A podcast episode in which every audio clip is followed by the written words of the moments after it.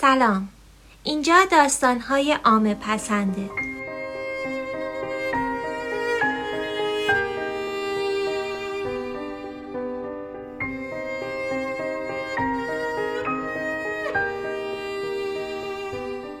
منسانی برای شما کتاب آوای فاختر رو می‌خونم. قسمت سوم.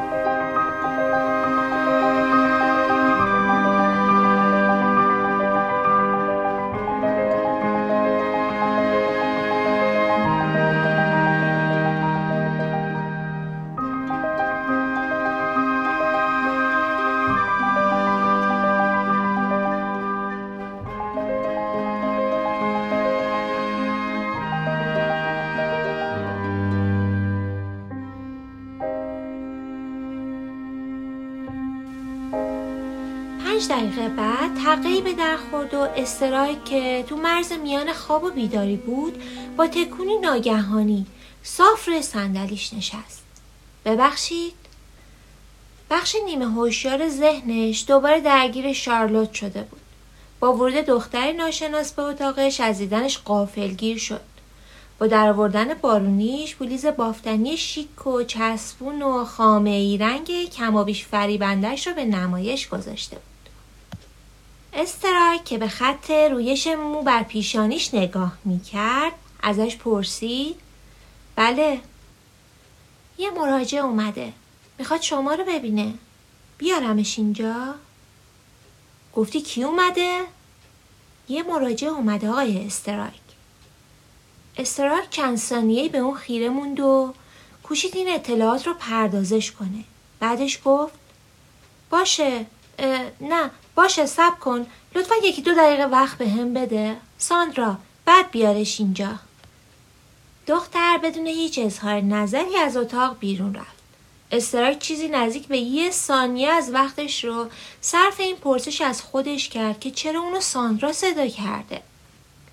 بعدش از جا بلند شد و دست به کار مرتب کردن سر و وضع شد. که هرچی کمتر مثل کسایی به نظر برسه که با همون لباس کارشون خوابیدن. کمابیش با حرکت شیرجه مانندی به سراغ کوله پشتیش زیر میز رفت. خمیدندون و قاپید و اونو حدود 3 4 5 سانتی متر فشار داد و تو دهن بازش ریخت. بعدش هم متوجه شد که کرواتش لب لگن روشوی خیس آب شده و جلوی پیراهنش آغشته به لکه های خونه. برای همین به سرعت هر دور در آورد جوری که دکمه پیراهنش کنده شد. تق و توخ به در دیوار کمد و بایگانی و جاهای دیگه خورد. اون وقت پیراهن تمیز و پرچین و چروکی رو از کولش بیرون کشید و پوشید و با انگشتای قطور و زمختش به زحمت دکمه هاش رو بست. بعد از پنهان کردن کوله پشتی پشت در کمد بایگانی با عجله و دست پاچه دوباره روی صندلیش نشست و به گوشه داخلی چشمش دستی کشید که مواد ترشحات چشمش باقی مونده باشه. تمام مدت تو این فکر بود که این به اصطلاح مراجعه به راستی از اون مراجعه های درست حسابی هست یا نه؟ و آمادگی داره برای خدمات کارگاهی پول پرداخت کنه؟ استرایک در طول 18 ماهی که تو گرداب مالی فرو می‌رفت به این نتیجه رسیده بود که نه هر مراجعه مراجعه و نه هر مراجعه پول پرداخت می‌کنه. هنوز دنبال دو تا از مراجعه هاش بود بلکه دستمزدش رو تمام و کمال بگیره. مراجع دیگه هم حاضر نشده بود حتی یه پنی بپردازه. چرا که یافتهای استرایک باب میلش نبود و با توجه به سقوط سریعش و دره بدهکاری و از اونجا که پس از بررسی اجاره بهای تهدیدآمیز ملک های منطقه اجاره مستمر دفترش تو مرکز لندن رو در معرض خطر می‌دید که تمایل بسیاری به حفظ اون داشت به هیچ وجه و در هیچ شرایطی نمی‌تونست که درگیر وکیل بشه به تازگی روش های خشنتر و بیادبانه تر وصول طلب مالی داستان اصلی خیال پردازی شده بود از مشاهده شیکترین بدهکارانش در حالی که زیر سایه چوب بیسبال از ترس خودشون رو جمع کردن خیلی بیشتر غرق لذت می‌شد. در دوباره باز شد. استراک با عجله انگشت اشارش رو از سوراخ بینیش در آورد و صاف نشست و کوشید روی صندلی سر حال هوشیار به نظر برسه. آقای استرایک ایشون آقای برستو هستن. مراجع استرایک به دنبال رابین وارد اتاق شد. تاثیرگذاری آنیش بد نبود. لب بالایی باریک مرد ناشناس که دندانهای پیشین درشتش رو نمیپوشوند حالت خرگوش مانندی به چهرش داده بود رنگ پوستش گندمی و چشماش با توجه به عینک ته استکانیش نزدیک بین بود اما کت و شلوار خاکستری تیره زیبا و خوشدوخت و کروات آبی بسیار روشن و براقش و ساعت مچی و کفشهاش همگی گرون قیمت به نظر می رسیدن. صاف و سفیدی پارچه پیراهن مرد ناشناس هوشیاری استراک را نسبت به هزار و یک چین و چروک پیراهن خودش دوچندان کرد. از جاش بلند شد تا موهبت قد و بالای بلند 188 سانتی متریش رو تمام و کمال برای بریستو به نمایش بگذاره. دست پر از موش رو جلو برد و سعی کرد برتری سر و مهمونش رو با حال و هوای مردی جبران کنه که از بس مشغول و گرفتاره فرصت نداره به او توی لباسش فکر کنه. کرمورن استرایک هم از ملاقاتتون خوشبختم. مرد به اون دست داد. جان بریستو هستم. صدای خوشاهنگ آمیخته به ادب و فضیلتش می نمود. نگاهش لحظه روی چشم متورم استرایک موند. رابین پرسید آقایون چای میل دارین یا قهوه؟ بیرستو یک فنجان کوچیک قهوه بدون شیر و شکر خواست. اما استرایک جوابی نداد. تازه چشمش به زن جوانی با ابروهای پت و پهن افتاده بود که کت و شلوار فاستونی بدقوارهای به تن داشت و روی کاناپه رنگ رو رفته کنار در اصلی دفتر نشسته بود. باور کردنی نبود که دو تا مراجع با هم به طور همزمان اومده باشند. بدون شک این امکان وجود نداشت که منشی موقت دیگه براش فرستاده باشن. رابین پرسید شما چی آقای استرایک؟ استرایک پیش از اون که بتونه خودداری کنه در جوابش گفت چی؟ آها قهوه بدون شیر با دو تا قند لطفا ساندرا استرایک وقتی که رابین در پشت سرش میبست اونو دید که لبهاش رو به هم میفشد و تازه به یاد آورد که تو دفترش نه فنجون داره نه قهوه نه قند و نه شکر و در واقع هیچ چیزی نداره. بیرستو با تعارف استراک نشست و نگاهی به گوش و کنار دفتر محقرش انداخت که از نظر تأصفبار خود استراک مایه ناامیدی بود.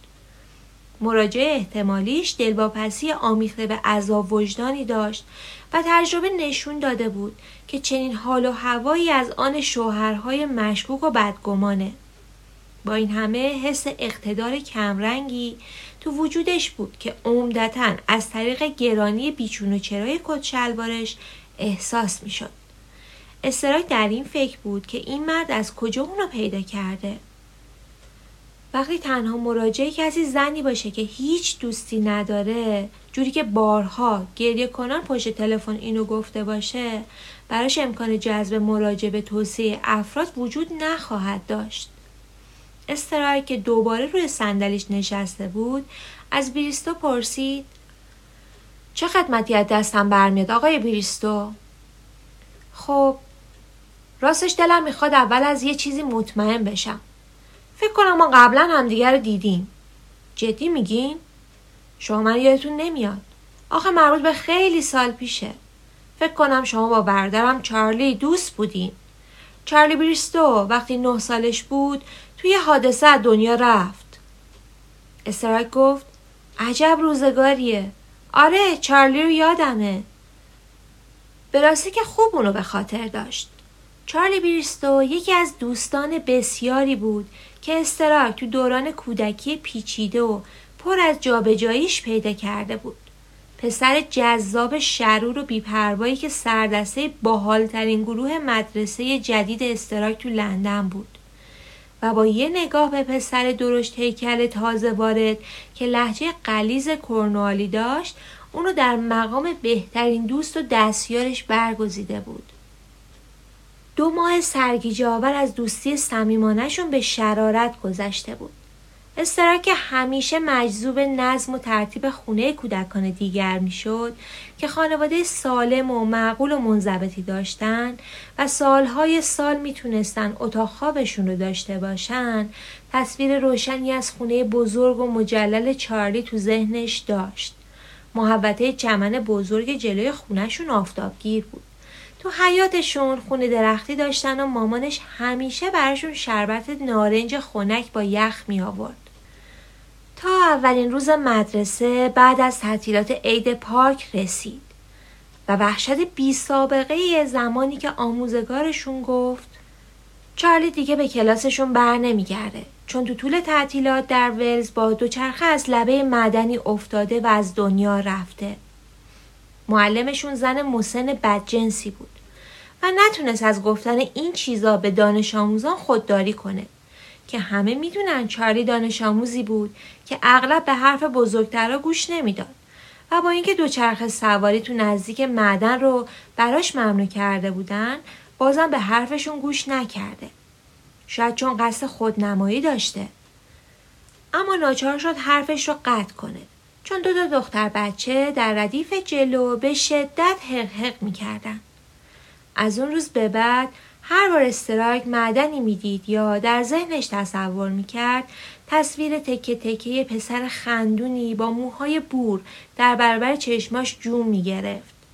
تعجبی نداشت اگه وحشت موندگار از گودالهای تاریک، سقوطهای ناگهانی و قطع سنگهای نابخشودنی در دل تک تک همکلاسی های قدیمی چارلی بریستو برجا میموند.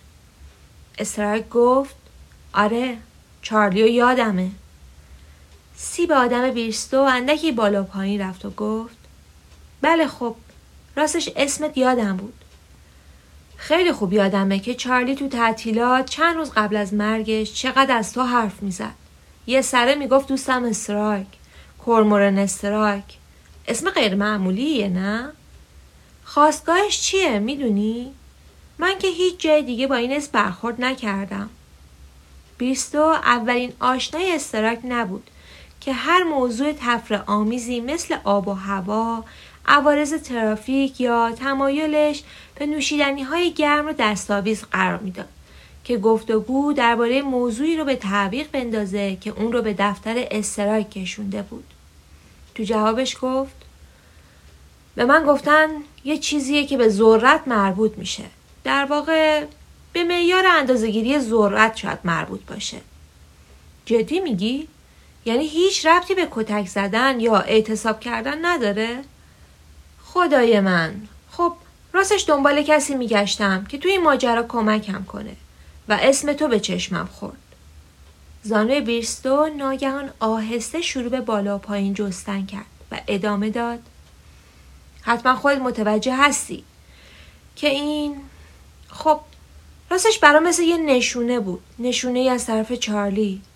به این معنی که تو مسیر درستی هستم. آب دهنش رو فرو داد و سیب آدمش اندکی بالا پایین رفت. استرک که امیدوار بود اونو با واسطه های احضار روح اشتباه نگرفته باشه محتاطانه گفت که اینطور بیرستو گفت می‌دونی موضوع به خواهرم مربوط میشه بسیار خوب خواهرت تو دردسر افتاده خواهرم مرده استرک می‌خواست بگه چی؟ اونم مرده؟ اما خودداری کرد و معدبانه گفت خدا رحمتش کنه متاسفم. بیرسا در تشکر از ابراز همدردیش به تندی سرش رو تکون داد و گفت من راستش این کار به هیچ وجه کار آسونی نیست. پیش از هر چیزی باید بدونی که خواهرم خواهرم لولا لندری بود. امیدی که لحظاتی پیش با احتمال جذب مراجع اوج گرفته بود همچون سنگ قبلی گرانیتی آروم آروم فروکش کرد. و مثل پتک سنگینی محکم وسط سر استراک فرود اومد. مردی که روبرش نشسته بود اگر هم هنوز عقلش پار سنگ بر نداشته بود بی تردید دچار وهم و خیال بود. همونطور که امکان نداشت دو تا دونه برف با همدیگه همسان باشن غیر ممکن بود این مرد گندمگون صورت خرگوشی و لولالندری شکلاتی رنگ خوشاندام خوشچهره منبع ژنتیکی مشترکی داشته باشن. بریستو که ظاهرا می‌دونست استراک به چی فکر می‌کنه فروتنانه گفت پدر و مادرم لولا رو به فرزندی گرفته بودن. یعنی هممون فرزند خوندهشون بودیم. آها که اینطور. استرک حافظه استثنایی و دقیقی داشت. اما وقتی به اون خونه درندشت زیبا و مرتب و باغ چشمگیر چند جریبیش فکر می‌کرد مادر ضعیف و نظار موبلندی رو به یاد می آورد که سر میز پیکنیک سرگرم پذیرایی بود. و همینطور صدای پرتنین پدر ترسناکی رو که از دور به گوش می رسید. برادری رو به خاطر می آورد که بی بزرگتر از چارلی بود. و کیک میوهی می خورد و خود چارلی رو در حال دلغک بازی و خندوندن مامانش. اما هیچ دختر بچه ای رو به یاد نمی آورد. بریستو بازم همونطور که انگار افکار استراک رو می‌خونه یا با صدای بلند میشنوه در ادامه حرفش گفت تو لولا رو ندیدی پدر مادرم بعد از مرگ چارلی اونو به فرزندی گرفتن وقتی اومد پیشمون چهار سالش بود یکی دو سالی می‌شد که تحت سرپرستی قرار گرفته بود من حدودا 15 سالم بود هنوز یادمه که دم در خونه ایستاده بودم و پدرم رو می‌دیدم که اونو بغل کرده بود و می آورد. یه کلاه بافتنی قرمز رو سرش بود. مامانم هنوز اون کلاه رو نگه داشته. ناگهان به طور تکان دهنده ای بغز جانبریستو ترکی و شروع به گریه کرد. با شونه های فرو افتاده و لرزون دست ها رو جلوی صورتش گرفته بود و حق حق می گریست. و قطرهای اشک و آب بینیش از لای انگشتاش سرازیر بود. هر بار که به نظر می رسید کمابیش بر خودش مسلطه حقحق شدیدتر می شد. ببخشید ببخشید واقعا متاسفم همونطور که نفسش بند اومده بود و به سکسکه افتاده بود دستمال مچاله شده ای رو زیر عینکش می برد و اشکهاش رو پاک می کرد و سعی می کرد دوباره به خودش مسلط بشه. در اتاق باز شد و رابین سینی به دست اومد تو. بریستو که با شونه های آویخته میلرزید روش رو از اون برگردوند. استرایک از لای در دوباره یه نظر زن کت‌وشلوار پوش رو تو سالن ورودی دفترش دید. زن از بالای نسخه از روزنامه دیلی اکسپرس با اخم به اون نگاه می‌کرد. رابین دو تا فنجون رو همراه با ظرف شیر و قندان و بشقابی پر از بیسکویت شکلاتی رو میز گذاشت که استرایک هیچ کدومشون رو قبلا ندیده بود و در جواب تشکرش لبخندی زورکی زد و می‌خواست بره که استرایک گفت یه لحظه صبر کن ساندرا میشه لطفا بعد از روی میز تحریرش تکه کاغذی برداشت و روی پاش گذاشت. در مدتی که بریستو سرفای ملایمی می‌کرد و آب دهنش رو قورت می‌داد استرایک به سرعت و هرچه خواناتر نوشت لطفا لولا لندری رو تو گوگل سرچ کن و جستجو کن و ببین به فرزندی گرفته شده یا نه و اگه گرفته شده توسط چه کسی. درباره کاری که انجام میدی با زنی که بیرونه حرف نزن. اصلا اون اونجا چیکار می‌کنه؟ جواب این سالا رو برام بنویس و بیار همینجا بدون اینکه بگی چه اطلاعاتی به دست آوردی. تکه کاغذ رو به دست رابین داد و اونم بدون هیچ حرفی کاغذ رو گرفت و از اتاق بیرون رفت. همین که در بسته شد بریستو نفس رو در سینه حبس کرد و گفت ببخشید خیلی ازت حس می‌خوام موضوع اینه که من معمولا الان دیگه برگشتم سر کارم و به کار و مشتریام می‌رسم چند تا نفس عمیق کشید سرخی چشم شباهتش رو به خرگوش سفید موی فاقد رنگدونه بیشتر می‌کرد. زانوی راستش همینطوری آهسته در حال بالا پایین جهیدن بود. همونطور که نفسهای عمیق می‌کشید به زمزمه گفت آقای استرایک نمی‌دونی چه دوره سختی رو میگذرونم اون از لولا اینم از مادرم که داره از دست میره دهان استرایک با دیدن بیسکویت شکلاتی آب افتاده. چون که چند روزی می‌شد که هیچ چیز درست حسابی نخورده. بود. اما احتمال می‌داد اگه تو مدتی که بیرستو بیقراری می‌کرد و بینیشو بالا می‌کشید و اشکاشو پاک می‌کرد شروع به خوردن تنقلات بکنه رفتارش غیر همدردانه تعبیر میشه. صدای مت فشاری مثل صدای مسلسل همینطوری از بیرون به گوش می‌رسید. بیرستو ادامه داد. بعد از مرگ لولا به کلی خودشو باخت. این موضوع کمرشو شکست. سرطانش داشت خوب می‌شد. اما دوباره اوت کرد. دکترها میگن دیگه هیچ کاری نمی‌تونن براش بکنن. خلاصه می‌خوام بگم این دومین باره. بعد از مرگ چارلی هم دچار مشکل جسمی و روانی شد. پدرم فکر می‌کرد یه بچه دیگه حالشو بهتر می‌کنه. همیشه دلشون می‌خواست دختر داشته باشن. اما مگه به این سادگی ها و درخواستشون موافقت می‌شد؟ لولا رو هم چون دورگه بود و به راحتی جای مناسبی براش پیدا نمی‌شد. بیرس و بغزش رو فرو داد و بعدش جملش رو چنین تمام کرد. تونستم بگیرنش و از اولش ناز و خوشگل بود. یه بار که با مامانم برای خرید رفته بودن آکسفورد کشفش کردن. آتنا! آتنا مسئول رسیدگی به کارش شد که یکی از معروفترین و معتبرترین آژانس هاست. 17 سالش که شد یه مدل تمام وقت بود. وقتی مرد ثروتش چیزی حدود ده میلیون پوند بود. نمی‌دونم چرا دارم این چیزها رو به تو میگم. احتمالا خودت همه این چیزها رو می‌دونی. همه می‌دونستن. بگمونم مردم همه چیز زندگی لولا رو می‌دونستن. مثل افراد دست و پا چلفتی فنجونش رو برداشت. دستش جوری میلرزید که قهوه از لبه فنجونش سرریز کرد و روی شلوار اتو کشیده خط انداختش ریخت. استراک پرسید حالا دقیقا می‌خوای من چه کاری برات بکنم؟ بیرسا با دست لرزونش فنجونش رو گذاشت رو میز.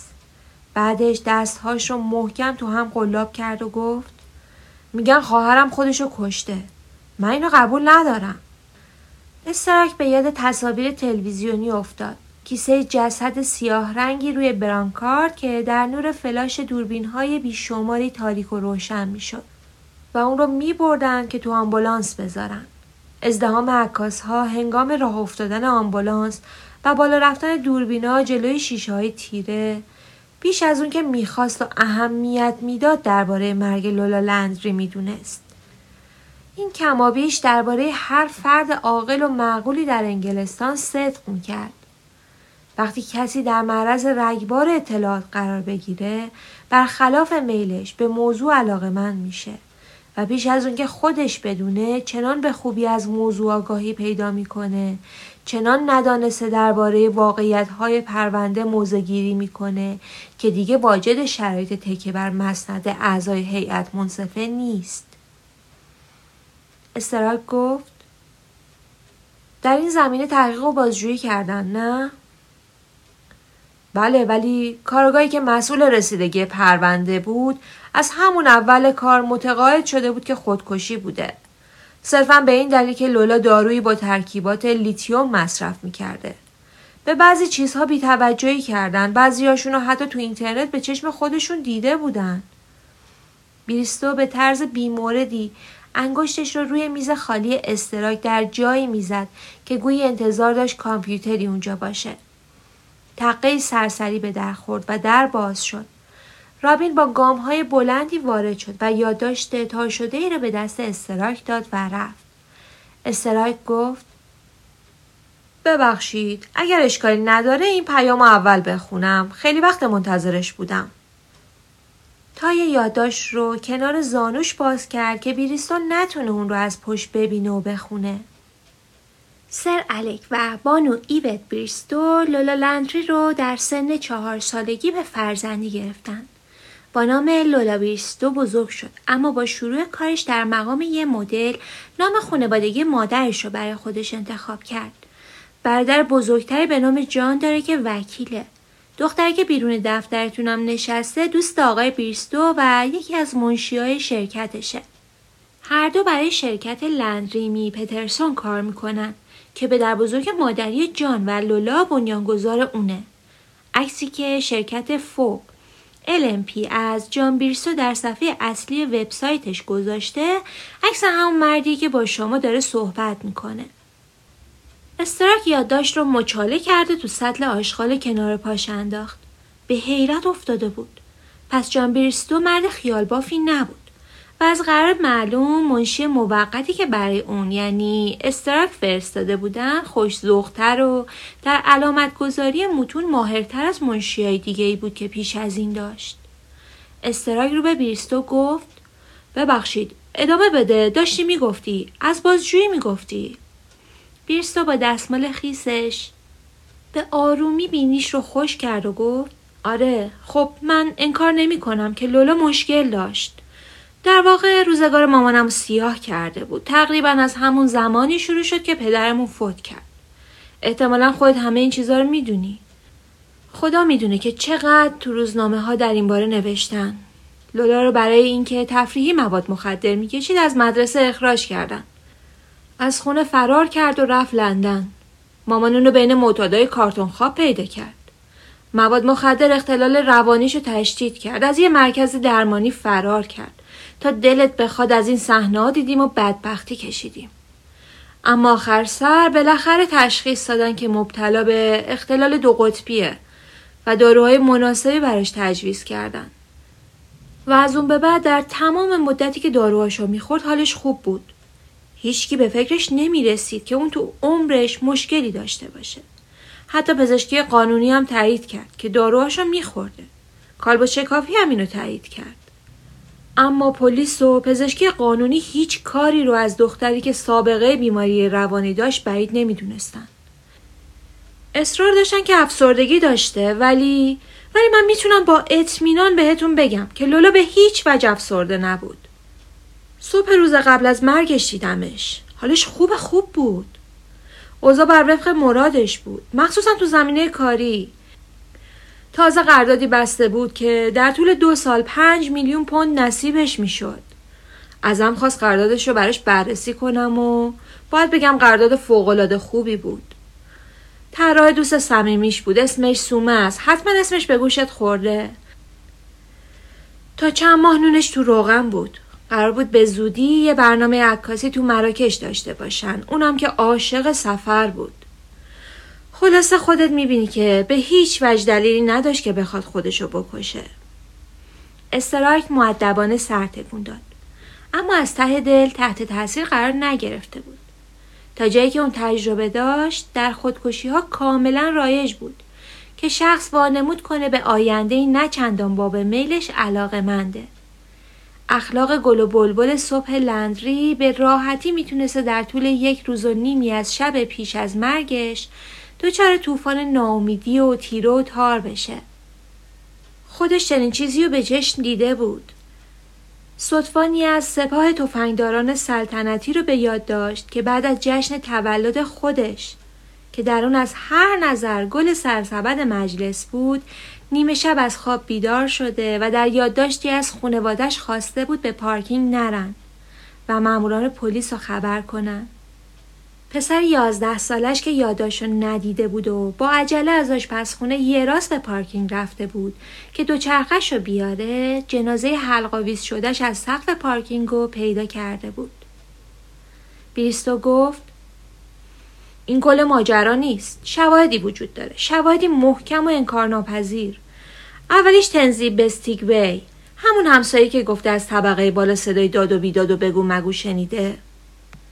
دقیقا اون درست پیش از سقوط لولا از بالکن صدای داد و فریاد مردی رو از طبقه بالا شنیده پلیس شواهدش رو محمل دونست و قبول نکرد فقط برای اینکه فقط برای اینکه کوکائین مصرف کرده بود ولی معنیش این نیست که اون این چیزها رو نشنیده تنزی تا همین امروز سر حرفش مونده که لولا چند ثانیه پیش از سقوطش با مردی مگو و بحث می‌کرده اینو خوب می‌دونم چون تازه باهاش راجع به این موضوع حرف زدم.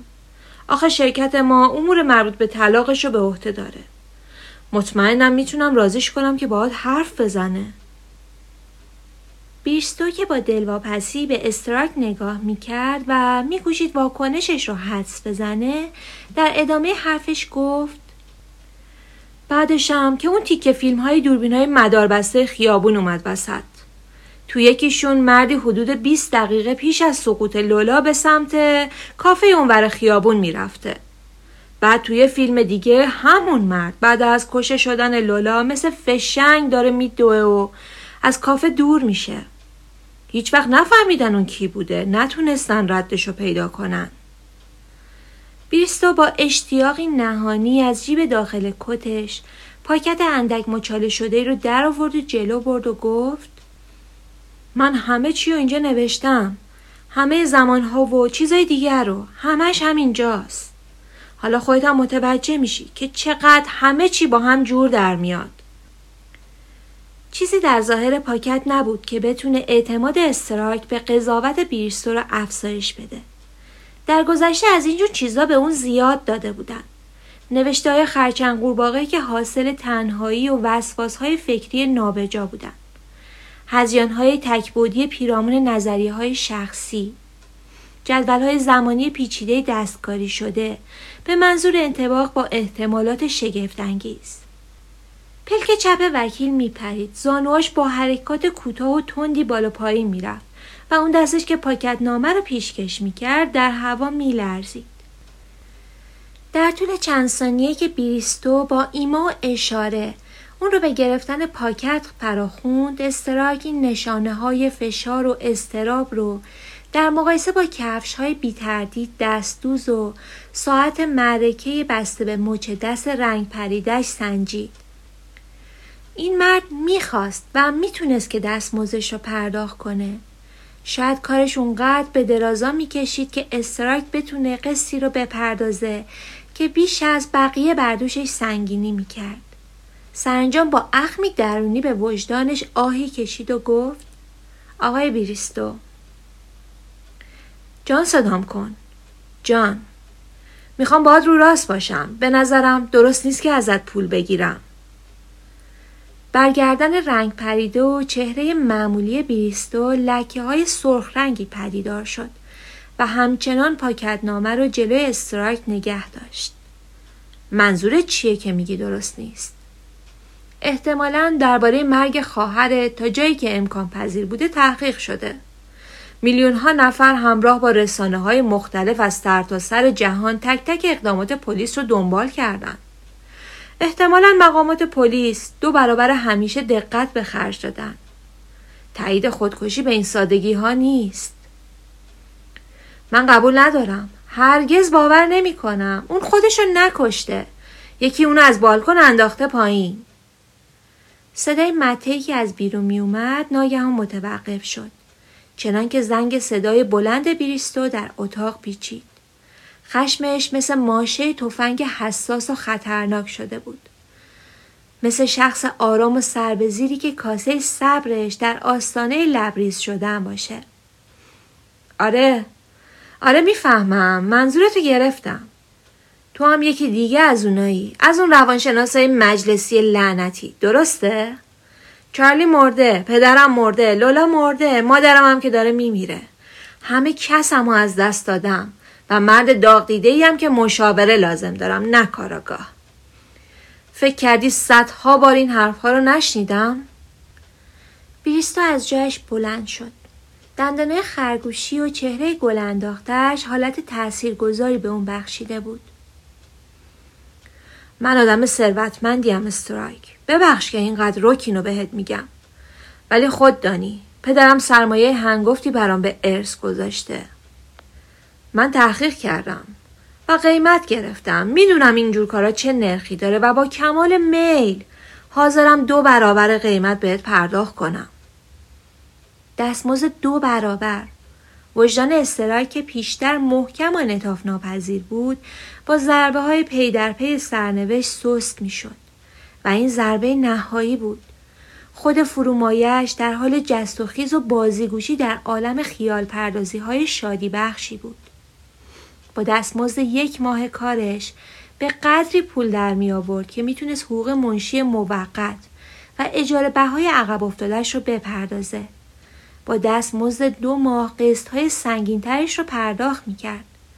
بعد از سه ماه بخش عمده بدهی هاش رو هم پرداخت می‌کرد و بعد از چهار ماه اما جان بریستو با پاکتنامه چروکی که استراک از گرفتنش خودداری کرده بود همانطور که به سوی در می‌رفت روش رو برگردوند و گفت به خاطر چارلی به خاطر اون بود که دلم می‌خواست تو این کارو بکنی. دربارت یه خورده تحقیق کردم. اونقدرها هم احمق و کودن نیستم. پلیس نظامی تو بخش بازرسی ویژه بودی درسته؟ جایی تر تمیز و مرتبیه. البته نه اینکه فکر کنی تحت تاثیر ابهت ادارتون قرار گرفتم. اکنون دیگه بریستو کمابیش فریاد می‌زد. و استراک متوجه بود که صدای گفتگوی نامفهوم زنها در سالن دفترش خاموش شده. اما اینطور که معلومه انگار اشتباه کردم و تو در شرایطی هستی که می‌تونی کارو پس بزنی. باشه. اصلا فراموشش کن. مطمئنم می‌تونم یکی رو پیدا کنم که این کارو برام انجام بده. ببخشید که بهت زحمت دادم. چند دقیقه بود که گفتگوی دو مرد روشن و رسا از تیغه نازک بین دفتر و سالن منتقل می‌شد. حالا با سکوت حاصل از توقف ناگهانی صدای مته تو خیابون حرفای بیرستو به وضوح قابل شنیدن بود. رابین فقط برای دل خودش فقط بنا بر حال و هوای خوبش در این روز شاد یه سره میکوشید نقش منشی همیشگی استراک رو به طور قابل قبولی ایفا کنه و در حضور نامزد بیرستو این واقعیت رو لو نده که تنها از نیم ساعت پیش در مقام منشی این کارگاه خصوصی مشغول به کار شده. تا جایی که در توانش بود آثار شگفتی و هیجان برخواسته از اون داد و فریاد رو پنهان نگه داشت. اما صرف نظر از هر اونچه که مشکل ساز شده بود ناخداگاه طرفدار بیریستو بود. شغل استراک و کبودی چشمش. ابهت خاص خودش رو داشت اما برخوردش با اون تأصف انگیز بود. ضمن اینکه جای چنگش هنوزم درد می‌کرد. نگاه دوست دختر بریستو از همون اولی که صدای مردها با وجود صدای مته خیابون واضح و قابل شنیدن شد به در خیره مونده بود. با اندام درشت و موی بسیار تیرش که کوتاه و گرد و بیحالت بود با ابروهایی که اگه وسطشون رو بر نمی داشت پیوسته می شد چهرش به طور طبیعی عبوس و اخمو به نظر می رسید. رابین دقت کرده بود که اغلب زوجها از گیرایی شخصیتی کم بیش برابری برخوردارند. هرچند که بی تردید عواملی مثل ثروت غالبا زوجی با تیپ و قیافه بسیار بهتر از خود شخص رو در کنارش نگه می داشت. بیستویی که با توجه به کت و شلوار شیک و گرون قیمت و شرکت خوشنام و معتبرش می‌تونست هر دختر زیباتری رو انتخاب کنه این دختر رو انتخاب کرده بود که به گمان رابین خاکیتر و مهربونتر از چیزی بود که ظاهرش نشون می‌داد و این از نظر رابین خوب و خوشایند بود رابین پرسید مطمئنی که قهوه نمی‌خوری آلیسون؟ دختر طوری که به دوروبرش نگاه کرد گویی از مخاطب قرار گرفتنش شگفت زده شده بود. گویی به کلی از یاد برده بود که رابین هم اونجاست. با صدای بمی که به طور قافل گیر کننده آهنگین بود در جوابش گفت بله خیلی ممنون. بعد با خورسندی نابجایی اضافه کرد می‌دونستم دلخور و ناراحت میشه. خیلی سعی کردم از این کار منصرفش کنم. ولی گوشش بدهکار نیست. از قرار معلوم این به اصطلاح کارگاه هم دست رد به سینه زده. حقشه. ظاهرا حیرت رابین در چهرش نمایان شده بود. چون آلیسون که ردی از بیقراری در کلامش بود در ادامه حرفش گفت به نفع جانه که واقعیت ها رو بپذیره. خواهرش خودش کشته. بقیه خانواده دارن با این موضوع کنار میان. نمی‌دونم چرا جان نمی‌تونه با قضیه کنار بیاد. فایده ای نداشت وانمود کنه. نمی‌دونه زن از چه سخن میگه. همه می‌دونستن چه بر سر لولا لندری اومده. رابین دقیقا به یاد می آورد کجا بود که شنید این مدل.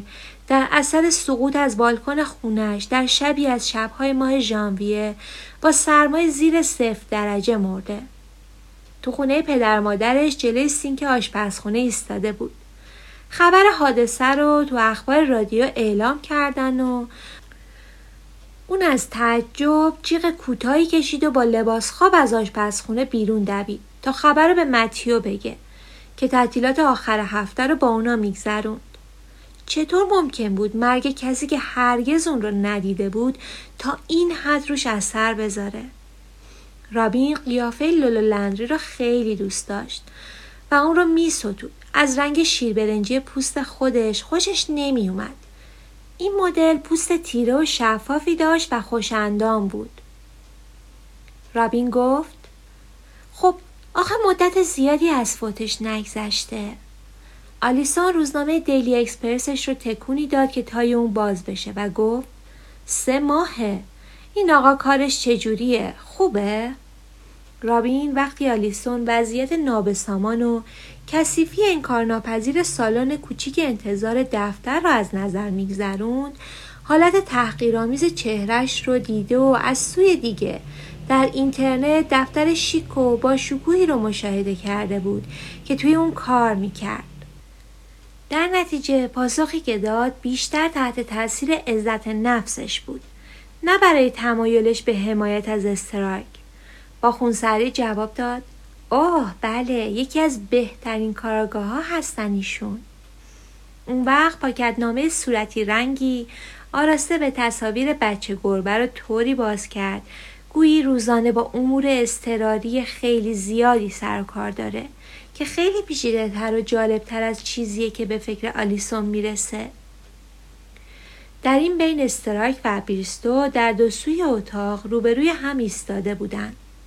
یکی سراپا خش و دیگری در پی یافتن راهی برای وارونه کردن اوضاع بدون خدشدار شدن عزت نفسش بیرستو که صورت باریک و کشیدش برافروخته بود با صدای گرفته گفت تنها چیزی که من می‌خوام عدالت استرایک آهنگ صداش در فضای دفتر محقر پیچید و نوت ناشنودنی اما پرتنیری رو در سینه استرایک به صدا در آورد. بریستو جای شمعکی رو یافته بود که استرایک در زمان نابودی و برباد رفتن همه چیزهای دیگه به خوبی اون رو پنهان نگه می داشت. اون به شدت به پول احتیاج داشت. اما بریستو دلیل بهتر دیگری رو برای کنار گذاشتن محصولات اخلاقی به دستش داده بود. باشه می‌فهمم چی میگی. جدی میگم جان. منظورتو می‌فهمم. برگرد اینجا بشین. اگه هنوز مایلی از من کمک بگیری. منم آمادم که کمکت کنم. بریستو به اون چشم خوره رفت. تو دفتر هیچ صدایی نبود. جز صدای داد و فریاد کارگرای خیابون که از دور دست به گوش می رسید. می‌خوای اون خانم که اگه اشتباه نکرده باشم همسرت هست و بگم بیا تو؟ بیریستا که همچنان دستش به دستگیره در بود و ناراحت و عصبی به نظر می رسید تو جوابش گفت نه از نظر آلیسون من نباید این کارو بکنم اصلا نمی‌دونم برای چی خواست همراه هم بیاد احتمالا امیدوار بوده دست رد به سینم بزنی. خواهش می‌کنم. خواهش می‌کنم بشین. بیا از اول درست و حسابی همه چی رو بررسی کنیم بیرستو درنگی کرد و سپس به سوی صندلی رها شدهش برگشت. استرایک که دیگه طاقت خودداری نداشت. یکی از بیسکویت های شکلاتی و برداشت و درسته تو دهنش گذاشت. دفتر یادداشت نوعی از کشوی میز تحریرش در آورد و نخستین صفحش رو آماده جلوی دستش گذاشت. اون وقت دستش رو دراز کرد تا خودکاری برداره و در مدتی که طول کشید تا بیرستو دوباره روی صندلیش بشینه موفق شد بیسکویت شکلاتی رو بجوه و قورت بده. با اشاره به پاکت چروکی که همچنان تو دست بیریستو بود به اون گفت میشه اونو بدی به من؟ وکیل پاکت رو طوری به دستش داد گویی مطمئن نبود که بتونه به استراک اعتماد کنه. استراک خیال نداشت جلوی چشم بیریستو به بررسی محتویات پاکت به پردازه اون رو کنار گذاشت و آهسته دستش رو روی اون گذاشت و برداشت. به این معنی که بخش ارزشمندی از بازرسیش به شمار میره بعدش قلمش رو آماده نگه داشت و گفت جان اگه بتونی به طور خلاصه برام بگی در روزی که خواهرت فوت شد چه اتفاقی افتاد؟ کمک بزرگی به هم کردی. استراک رو که ذاتا مرد منضبط دقیق و مشکافی بود آموزش داده بودند که تحقیقاتش رو با استاندارد بالا و بسیار دقیقی به انجام برسونه. ابتدا باید به شهود فرصت می‌داد ماجرا رو از دید خودشون بازگو کنند. این روند نامحدود اغلب جزئیات و مدرک های کم اهمیت آشکاری رو نمایان می کرد که به مرور بی ارزشیشان به اثبات می رسید. پس از جمعآوری اطلاعات از نخستین فوران احساسات و یادآوری های خاطرات نوبت به بیرون کشیدن حقایق از زیر زبان افراد و تنظیم و طبقه بندی دقیق و موشکافانه اطلاعات می رسید. افراد، مکانها، اموال.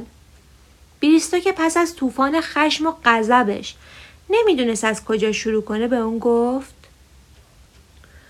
اوه راستش من اصلا بذار ببینم. استرک به کمکش شتافت و پرسید آخرین بار که خواهرتو دیدی؟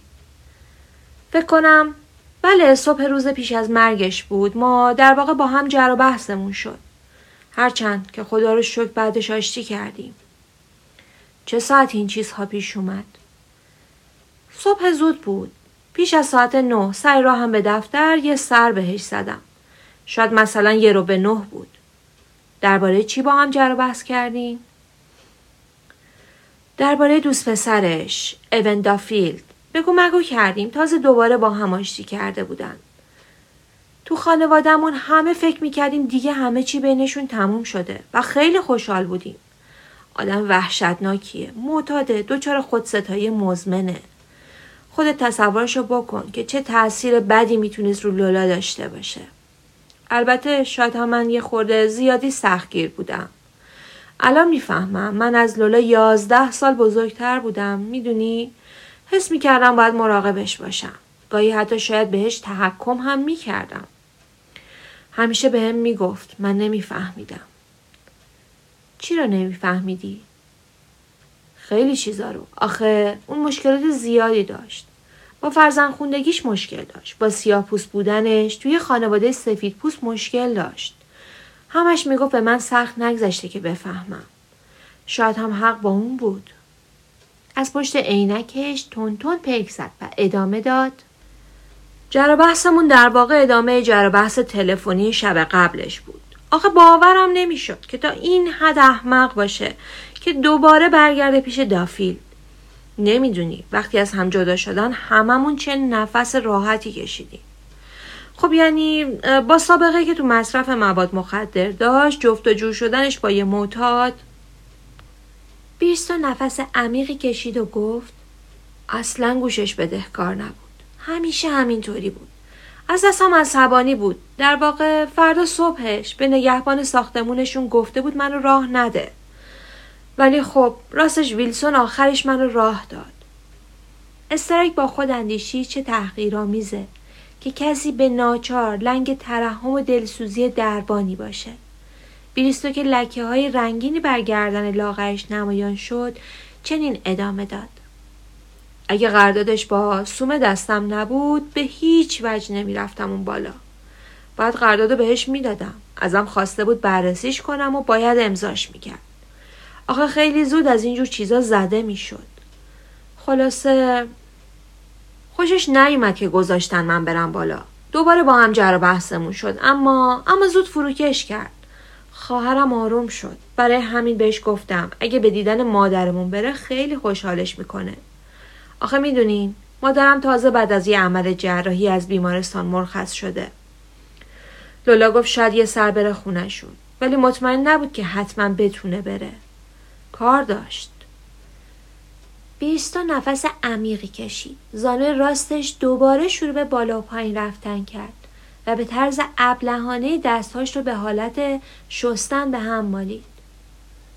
نمی‌خوام درباره خواهرم فکر بدی بکنی. از نظر مردم دختر خودخواهی بود. ولی خب اون تعتقاری بود. لوسش کرده بودن. بعدم که بیمار شد و طبیعی بود که مرکز توجه همه باشه. بعدش هم غرق در زندگی خاصی شد که توش همه کس و همه چیز حول محور اون میگشت. هر جا که می‌رفت یه مش خبرنگار دنبالش بودن. این یه زندگی عادی نبود. استرایک گفت نه عادی نبود. خلاصه به لولا گفتم. گفتم که مادرمون چقدر ضعیف و رنجور شده و اون گفت که احتمال داره بعدا سری بهش بزنه. منم اومدم. یه سر رفتم دفترم که چند تا از پرونده ها رو از آلیسون بگیرم. چون می‌خواستم برم خونه مامانم و اونجا به کارم برسم. که پیششم باشم. بعدش لولا رو تو خونه مامانم دیدم. حدودا عواسط صبح بود. مدتی تو اتاق خواب مادرم کنارش نشست تا اینکه دایم اومد دیدن مامانم یه سر اومد پیشم تو اتاق مطالعه که خدافزی کنه قبل از رفتنم بغلم کرد صدای بریستو لرزید و سرش رو پایین انداخت استرک پرسید یه قهوه دیگه می‌خوری؟ بیرستو همونطور که سرش پایین بود با حرکت سرش پاسخ منفی داد. استراک برای اون که به اون فرصتی بده که بر خود مسلط بشه سینی رو برداشت و از دفتر بیرون رفت. نامزد بیرستو سرش رو از روی روزنامه بلند کرد و با نزدیک شدن استرایک با اخم به اون نگاهی انداخت و پرسید هنوز کارتون تموم نشده؟ استراک بی هیچ تلاشی برای آوردن لبخند به لبش گفت می‌بینین که نه هنوز تموم نشده دختر به اون چشم خوره رفت و اون به رابین گفت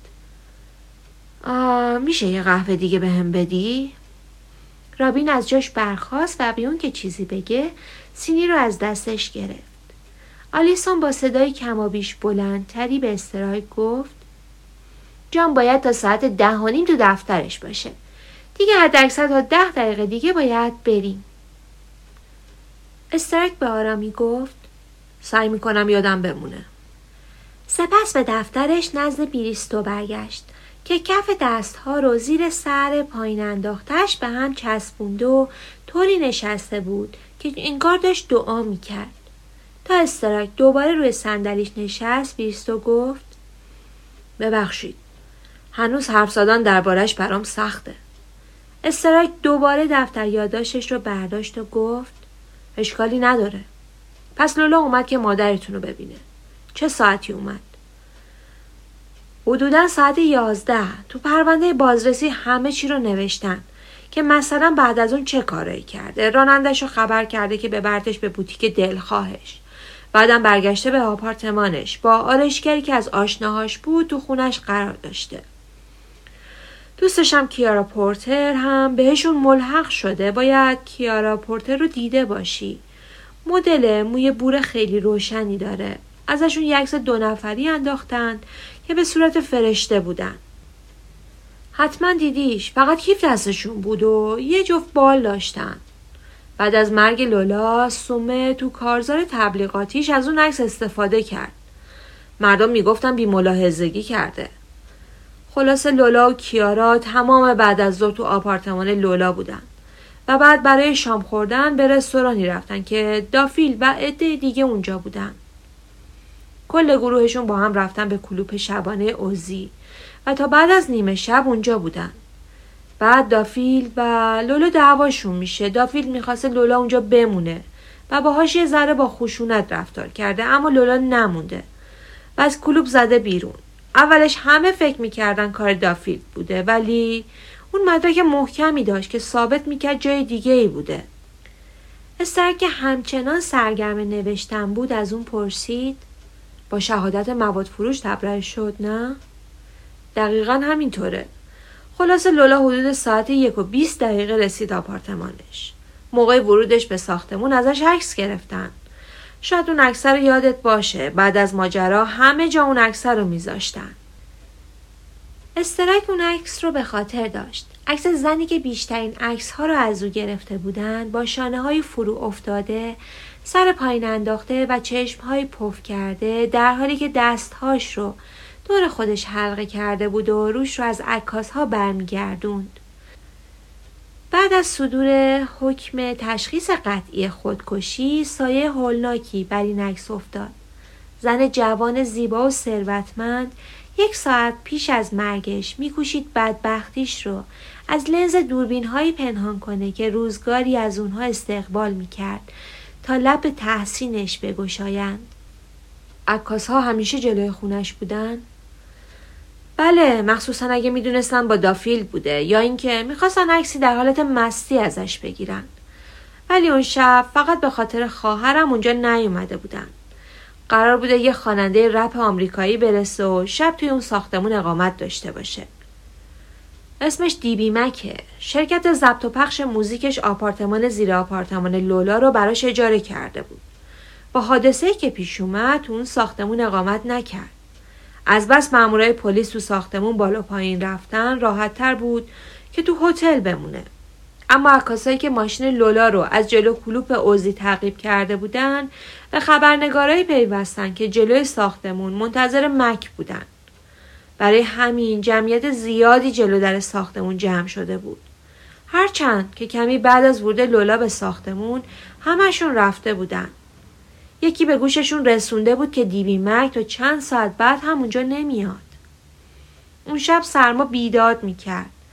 برف میومد درجه هوا زیر صفر بود. برای همین وقتی میفته پایین هیچ کی تو خیابون نبود. بیرسو پلک زد و جرعه دیگری از قهوه سردش نوشید و استرایک در فکر انبوه خبرنگارانی بود که پیش از سقوط لولولندری از بالکن خونش از اونجا رفته بودند. آیا به فکرشون رسیده بود که عکسی از لولولندری در حال سقوط مرگبارش چقدر میارزید؟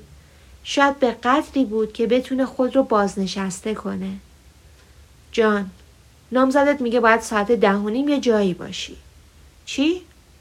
گویی بریستو تازه به خود اومده بود. به ساعت گران قیمتش نگاهی انداخت و نفسش رو تو سینه حبس کرد. و گفت وای خدا هیچ فکر نمی کردم این همه گذشته باشه. حالا باید چیکار کنیم؟ تو تو یادداشتامو می‌خونی یا نه؟ استراک به او اطمینان خاطر داد و گفت آره بابا حتما می‌خونم.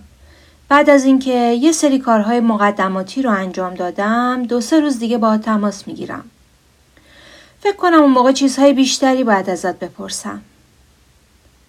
بیرستو که با گیجی و سردرگمی از جاش بلند می‌شد در جوابش گفت باشه پس این کارت همه راستی دوست داری چجوری پولتو پرداخت کنم آه یه پیش پرداخت ماهیانه عالیه استرایک با کنار زدن دلهوره های شرمالود خفیفش این رو گفت و به یاد حرف خود بیرستو افتاد که دستمزد دو برابر پیشنهاد داده بود و مبلغی نجومی درخواست کرد و در کمال خوشنودیش بیریستو نه خم به ابرو آورد نه پیشنهاد پرداخت با کارت اعتباری داد. نه حتی وعده داد که پول رو بعد براش میاره. فقط دست چک همراهش رو با قلمی از جیبش در آورد استراک برای آزموندن بخت و اقبالش افسود اگه میشه مثلا یک چهارمش نقد باشه. اون روز صبح برای دومین بار به حیرت و شگفتی افتاد. چون بیرسا در حالی که بعد از نوشتن چک شروع به شمردن یه دسته اسکناس پنجاه پوندی کرده بود به اون گفت فکرشو کرده بودم که ممکنه همچین پیشنهادی بدی. درست لحظه ای از دفتر بیرون اومدن که رابین با قهوه تازه دم استرایک می‌خواست وارد بشه. با باز شدن در نامزد بیرستو از جاش بلند شد و با حالت کسایی که بیش از حد منتظر موندن روزنامهش رو تا کرد. کمابیش همقدر بیرستو بود و استخونبندی درشتی هم داشت. با چهره این عبوس و دستای بزرگ و مردونه. از استرایک پرسید پس آخرش قبول کردین نه؟ استراک چنین برداشت کرد که از نظر این زن اون قصد سوء استفاده از نامزدشو داره. به احتمال زیاد هم حدسش درست بود. تو جوابش گفت بله جان منو استخدام کرد. الیسون به طرز ناخوشایندی گفت خب پس حتما حالا دیگه خیالت راحت شده جان. وکیل به اون لبخند زد و زن آهی کشید. و مثل مادری صبور اما به تنگ اومده آهسته به بازوش ضربه زد. جانبیرسو به نشانه خدافزی دستش رو بالا برد و بعد پشت سر نامزدش از در بیرون رفت و صدای قدم هاشون.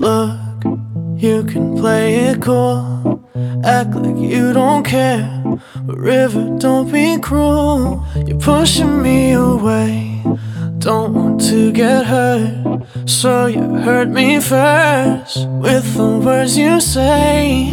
Maybe you should fall. پایان قسمت سوم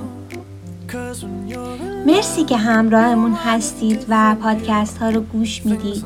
ممنون میشیم برامون کامنت بذارید تا بدونیم اگر ایرادی داریم برطرف بکنیم و به کمک شما روز به روز کیفیت پادکست رو بالاتر ببریم. ممنون میشیم که ما رو به دوستانتون و اطرافیانتون معرفی کنید.